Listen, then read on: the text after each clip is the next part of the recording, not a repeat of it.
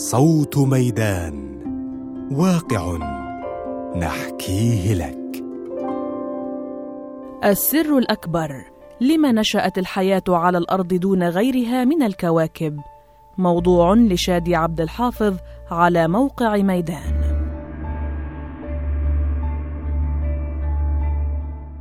في الفيلم واسع الشهرة 28 Days Later الصادر عام 2002 يستيقظ البطل جيم الذي يلعب دوره الممثل الأمريكي كيليان ميرفي ليجد نفسه وحيدا في أحد المستشفيات اللندنية.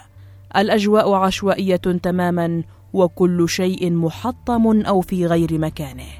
الملابس والأجهزة الطبية والأبواب والمقاعد. يخرج إلى الشارع فلا يجد أي أثر لبشر. يتجول في السوق القريب يركب السيارة ويسافر لعدة أميال. لكن تظل النتيجة نفسها قائمة. يبدو أن شيئا كارثيا ما قد حدث. أين ذهب الجميع؟ هذا هو السؤال نفسه الذي طرحه البشر منذ قديم الزمن حول وضعنا في هذا الكون. ذات مرة قال الفيلسوف مترودوراس تلميذ ديمقريتس الذي عاش قبل ما يقرب من 2500 سنة. سوف يكون من الغريب أن توجد سنبلة قمح واحدة في حقل قمح. كما هو غريب أن يوجد عالم واحد مأهول في اللانهائي الممتد. حينما ظهرت التلسكوبات واستخدمها الفلكي الألماني ويليام هيرتشل في أوائل القرن التاسع عشر قال إنه حينما نظر إلى القمر ورأى فوهاته بتماثلها الرائع ظن أنها قد صممت من قبل أهل القمر. انطباع مشابه جاء على لسان الفلكي الشهير كريستن هوينغز الذي ظن أن ملامح المريخ والمشتري في التلسكوب هي سحب ومياه وأنه ربما يكون هناك سكان من بني البشر أو غيرهم يعيشون في هذه المناطق.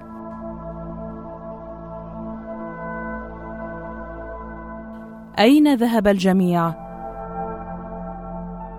لكن مع ابتكارنا للمزيد من أدوات التقنية وصولا إلى المركبات الروبوتية التي تتجول الآن على سطح كوكب المريخ مثل بيرسفيرانس أو كيوريوسيتي تراجعت تلك التصورات حتى وصلنا إلى هذه اللحظة حيث لم نكتشف بعد أي صورة من صور الحياة في مجموعتنا الشمسية أو أي نظام نجمي آخر نعرفه لم نجد حتى خلية بكتيرية واحدة. أين ذهب الجميع؟ هو أيضا سؤال إنريكو فيرمي الفيزيائي الإيطالي الأمريكي الحاصل على جائزة نوبل.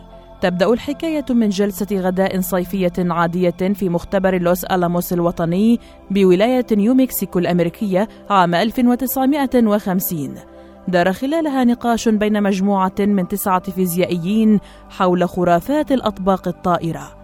انفجر الجالسون ضحكا على إثر سؤال فيرمي ورغم أن الأمر قد يبدو للوهلة الأولى مثيرا للضحك بالفعل فإن السؤال كان أعمق مما يمكن أن نتصور.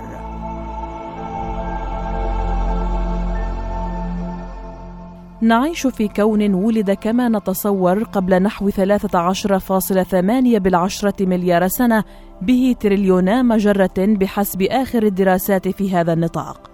كل واحدة منها تحتوي على مئات المليارات من النجوم.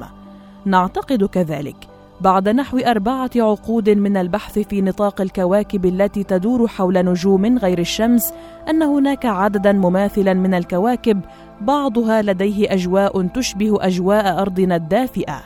في كون كهذا يمكن لحضارة ما تمتلك تكنولوجيا صاروخية متوسطة قد تستطيع الوصول إلى كامل حدود المجرة الخاصة بها خلال عشرة ملايين سنة فقط.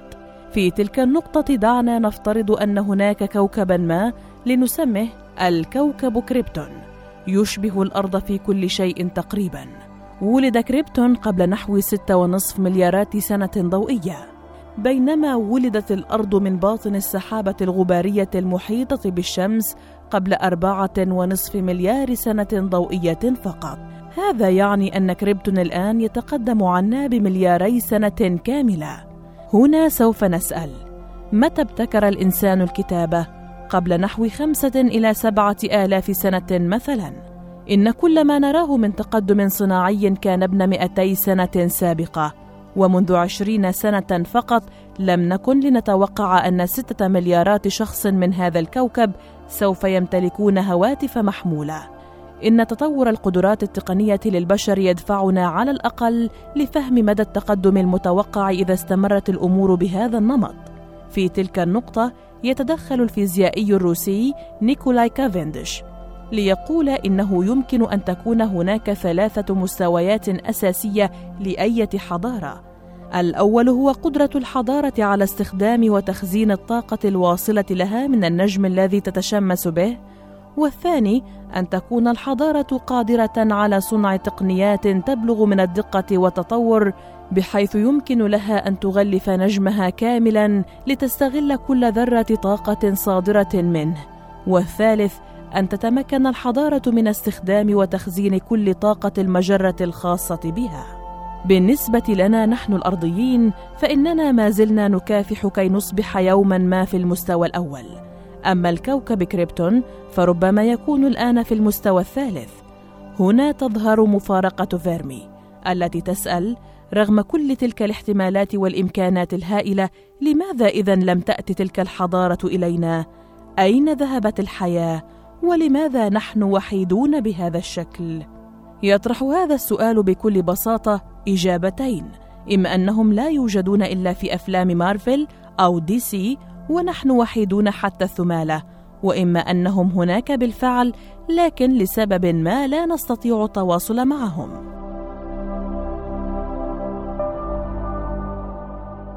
في السبعينيات والثمانينيات من القرن الماضي جادل كل من كارل ساغان وفرانك دريك عالمي الفلك الأمريكيين بأن الأرض كوكب نمطي عادي جدا.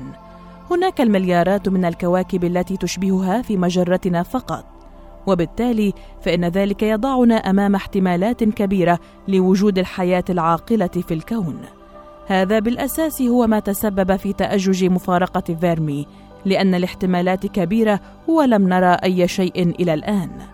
اعتمد الثنائي على مجموعة من الأساسات البسيطة لدعم حجتهما منها مثلا ما نعرفه الآن باسم النطاق الصالح للحياة.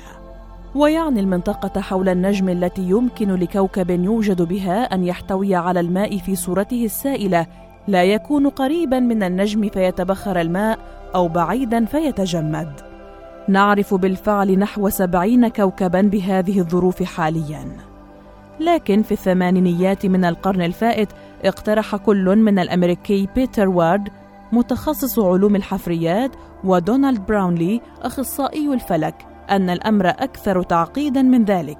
سنفترض مثلا أن كوكبا ما يدعى سين نشأ في النطاق الصالح للحياة حول نجم شبيه بالشمس لكنه كان قريبا من مركز المجرة. هنا سيكون من الصعب أن تنشأ عليه حياة. لأنه كلما اقتربنا من مركز المجرة ازداد اقترابنا من الثقب الأسود في مركز المجرة.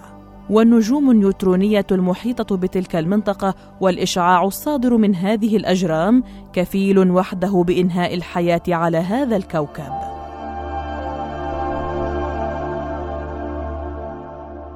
من جانب آخر فإن تلك المنطقة مزدحمة بالنجوم. يعني ذلك أن هناك احتمالية أن يمر أحدها قريبا من هذه الشمس الجديدة التي يدور سين حولها فيخل بمداره. وبالتالي تتأثر الحياة الناشئة على سطحه أو ربما تفنى تماما إن كانت قد نشأت من الأساس. أما إن كان النجم موجودا في أطراف المجرة الخارجية فإن ذلك يعني أن نسب المعادن كالكربون مثلا أو الكبريت أو غيرها تكون قليلة فيه. لأنه كلما اقتربنا من مركز المجرة كانت النجوم مغذاة أكثر بالمعادن. وبالتبعية فإن ذلك يعني أنه لن تكون هناك كميات كافية من المعادن بهذا النجم لإنشاء كواكب صخرية تنشأ عليها الحياة مستخدمة هذه العناصر. عند تلك النقطة يظهر ما نسميه النطاق المجري الصالح للحياة. ويعني أن هناك شريطا محددا جدا من الإمكانيات لنشأة واستمرار الحياة في مجرة درب التبانة أو أي مجرة أخرى. يخفض ذلك لا شك من احتمالات وجود حياة عاقلة في مجرتنا بشكل كبير. لكن هناك ما يصعب المهمة بصورة أكبر مما يمكن أن تتصور.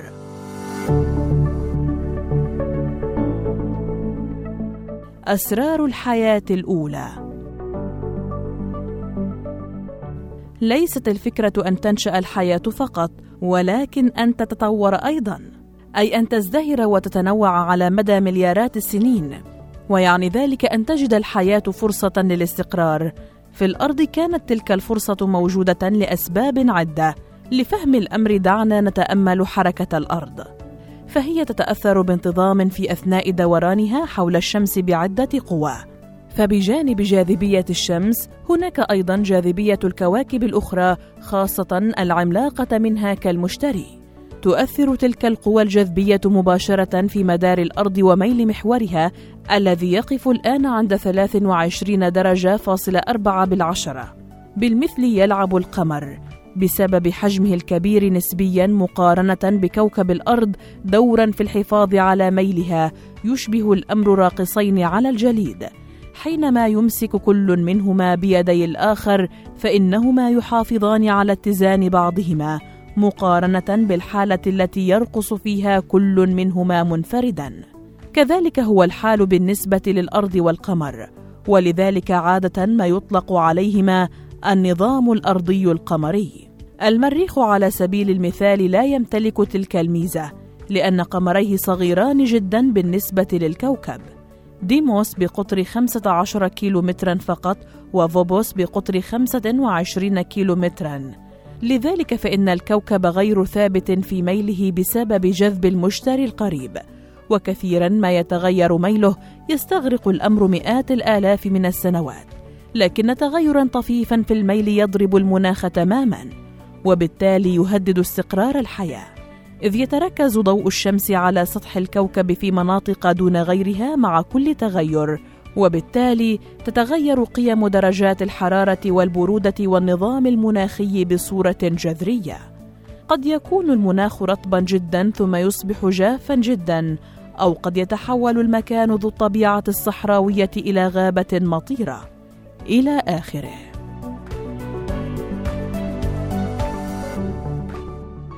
الأمر لا يتوقف فقط على الأرض بل له علاقة بكل مكونات المجموعة الشمسية. ولفهم هذه النقطة المعقدة دعنا نتأمل ما توصل إليه علم البحث عن كواكب خارج نطاق الشمس إلى الآن بعد اكتشاف أكثر من أربعة آلاف كوكب. حيث ظهر أن الشكل الذي تتخذه المجموعة الشمسية حاليا نادر أو قل غير معتاد. عادة ما تكون الكواكب العملاقة قريبة إلى النجم الذي تدور حوله وليست بعيدة كحالة المشتري. وعادة ما تكون الكواكب الصخرية أكبر من الأرض ورفاقها. تسمى في هذه الحالة أرض فائقة سوبر ايرث وتقف في الحجم بين الأرض ونبتون. ما الذي حدث في حالتنا اذا يتصور الباحثون في هذا النطاق أنه في بداية تاريخ المجموعة الشمسية تكونت ثلاثة كواكب صخرية أكبر من الأرض في حجمها وكتلتها. أرض فائقة. كان المشتري في تلك الفترة قد تكون في الخلفية بعيدا ثم كما هو المعتاد تحرك ناحية الشمس. وكان المفترض أن يصل المشتري إلى منطقة قريبة من الشمس ويحطم بوجوده الكواكب التي كانت في تلك المنطقة ويقف مكانها. لكن في حالة الأرض الخاصة فإن المشتري خضع لما يسمى فرضية تغير الاتجاه الكبرى. Grand Tack Hypothesis التي تقول إنه بعد تشكل المشتري على بعد ثلاثة ونصف وحدة فلكية من الشمس والوحدة الفلكية هي نحو 150 مليون كيلومتر.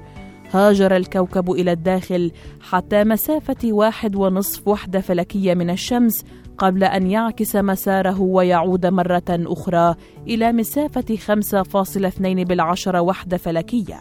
حدث ذلك بسبب ظهور زحل في خلفية المشتري فارتبطا جذبويا معا وتمكن زحل من منع المشتري من المضي قدما لتدمير منطقة الكواكب الصخرية نهائيا وجذبه للخلف مرة أخرى. لكن حينما اقترب المشتري من منطقة الكواكب الصخرية تسبب في بلبلة شديدة بين كواكبها فتحطمت وكانت النتيجة تكون أربعة كواكب صخرية أصغر من الثلاثة الكبيرة.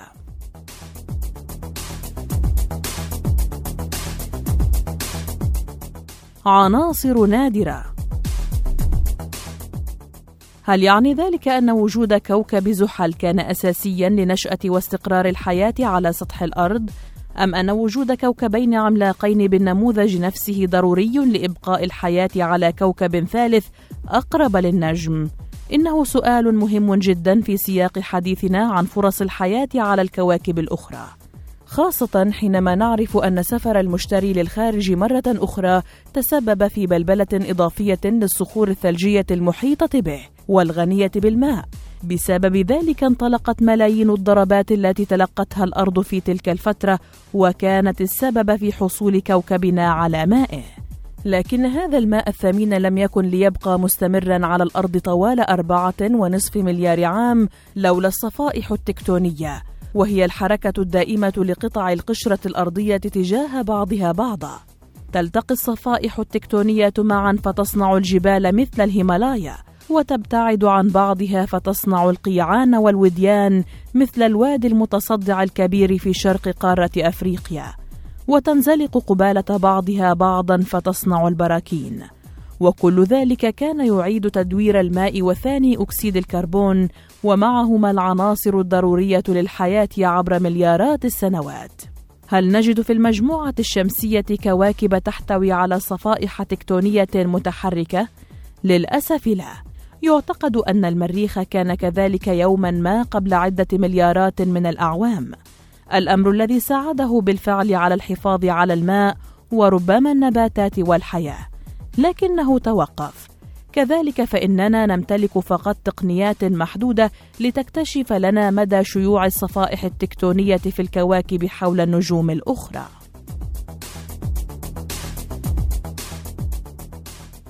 كل هذا ونحن نتحدث فقط عن إمكانية وجود الحياة على سطح كوكب ما ولم نتطرق بعد إلى الحياة نفسها نشأتها وتطورها وتنوعها. يكفيك أن تعرف أن فريقا من جامعة كارديف البريطانية كان قد فحص قبل عدة أعوام اثنتين من بقايا الانفجارات النجمية الهائلة المستعرات العظمى ليجد أن نسب عنصر الفوسفور بها ضعيفة جدا. الأمر الذي يؤثر على تصوراتنا عن شيوع الحياة بالطبع. الفوسفور هو واحد من ستة عناصر أساسية توجد في الحمض النووي للكائنات الحية. أدينوسين ثلاثي الفوسفات وبالتالي فإن ندرته تعني في المقابل ندرة في وجود الحياة نفسها. وبالطبع فإننا هنا نتحدث عن صور للحياة كتلك التي نعرفها لكن في تلك النقطة يجب توضيح أن الحياة التي نعرفها قد تكون أيضا أسهل صور الحياة وبالتالي أكثرها احتمالاً. لفهم تلك الفكرة دعنا مثلا نتأمل الفارق بين ذرة كربون وذرة سيليكون. كلاهما يمكن أن يحتوي على أماكن تقبل بإنشاء أربع روابط كيميائية. يعني ذلك أن كليهما يمثل فرصة أفضل للعمل عمودا فقريا كيميائيا لصور مزدهرة ومتنوعة من الحياة مقارنة بذرات أخرى تمتلك فقط رابطتين كيميائيتين أو رابطة واحدة. تخيل الفارق بين فرص قطعة ليجو بأربعة أماكن وقطعة أخرى بمكانين في العمل كهيكل لشكل تبنيه. لكن مقارنة بالسيليكون فإن روابط الكربون أكثر مرونة في أثناء تفاعلها مع العناصر الكيميائية الأخرى، وبالتالي يعطي ذلك فرصة أكبر لتفاعلات كيميائية أفضل. ويعني ذلك فرصة أفضل لنشأة وتنوع الحياة التي هي بشكل مجرد صورة لتفاعلات كيميائية معقدة ومرنة.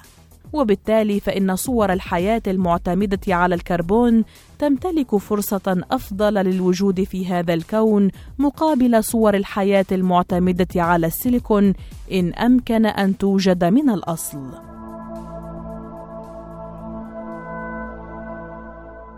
المصفاة الكونية الكبرى. حسنا يصب كل ما سبق وهي مجموعة من الأمثلة من ضمن عدد أكبر في فرضية اقترحها وارد وبراونلي تسمى الأرض النادرة Rare Earth Hypothesis التي ترى أن وجود الحياة على سطح كوكب ما يتطلب عددا كبيرا من العوامل المعقدة وبعضها نادر. تخفض جميعها إلى حد كبير احتمالات ظهور الحياة في الكون. يتفق ذلك مع فرضية سابقة اقترحها روبن هانسون أستاذ علم الاقتصاد بجامعة جورج ميسون. تؤكد فرضية روبن أن أي حضارة تبدأ من نجم وكوكب في النطاق الصالح للحياة. لكن هذا هو شرطها الأول فقط. بعد ذلك نحتاج إلى الشرط الثاني وهو وجود جزيئات الحياة الحمض النووي. ثم ظهور الأشكال الأولية وحيدة الخلية ثم تعقد الخلوي التالي ثم ظهور التكاثر بالتزاوج ثم ظهور الكائنات متعددة الخلايا ثم يتمكن كائن ما من استخدام دماغه ثم المرحلة التي نحن البشر فيها الآن. وأخيرا القدرة على استعمار كواكب أخرى والنفاذ إلى جوانب المجرة أو الكون كله.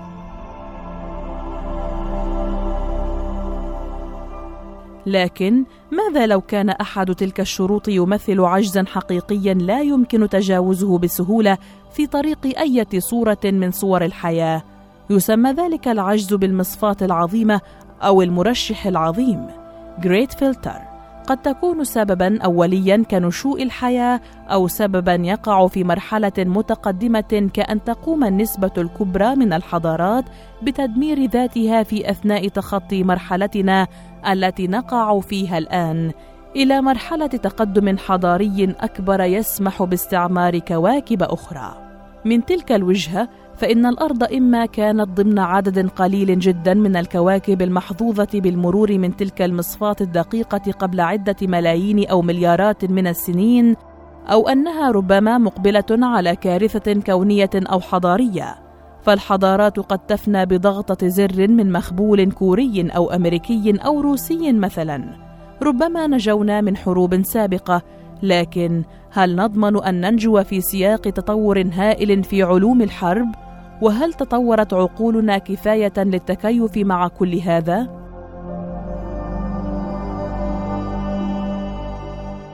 حينما يسأل إنريكو فيرمي أين ذهب الجميع؟ فإن إجابة وارد وبراوني ومايسون هي لا يوجد جميع كما تظن لكنها ليست الإجابة الوحيدة. هناك افتراضات أخرى تقترح أن تلك الحضارات موجودة لكنها لا تريد التواصل معنا لأسباب كثيرة. فإما أننا بدائيون للغاية وإما أن الأمر مكلف اقتصاديا ولا نتائج جيدة من ورائه.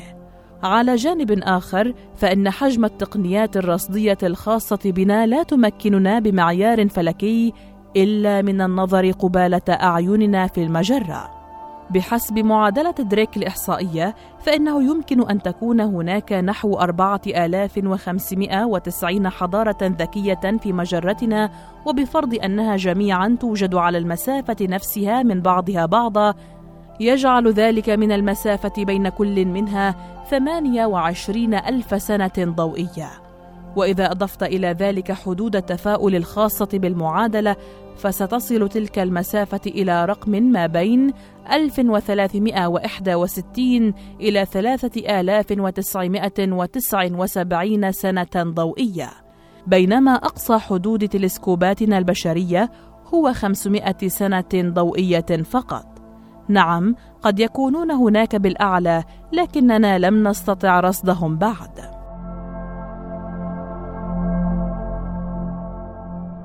في النهاية فإن كل ما عرضناه من فرضيات لا يدخل في نطاق العلم التجريبي بالمعنى المفهوم ولكنه يطرح تساؤلات مهمة قد لا يكون هناك أي أحد في الكون ونحن فقط وحيدون تماما. أو قل قد نكون نحن أول تجربة لهذا الكون مع الحياة العاقلة في تاريخه. لكن سواء كان ذلك صحيحا وأننا بالفعل وحيدون في ذلك البراح الكوني الواسع أو كان غير صحيح وهناك بالفعل حيوات أخرى لم نكتشفها بعد فإن الأمر في الحالتين يدعو للذعر.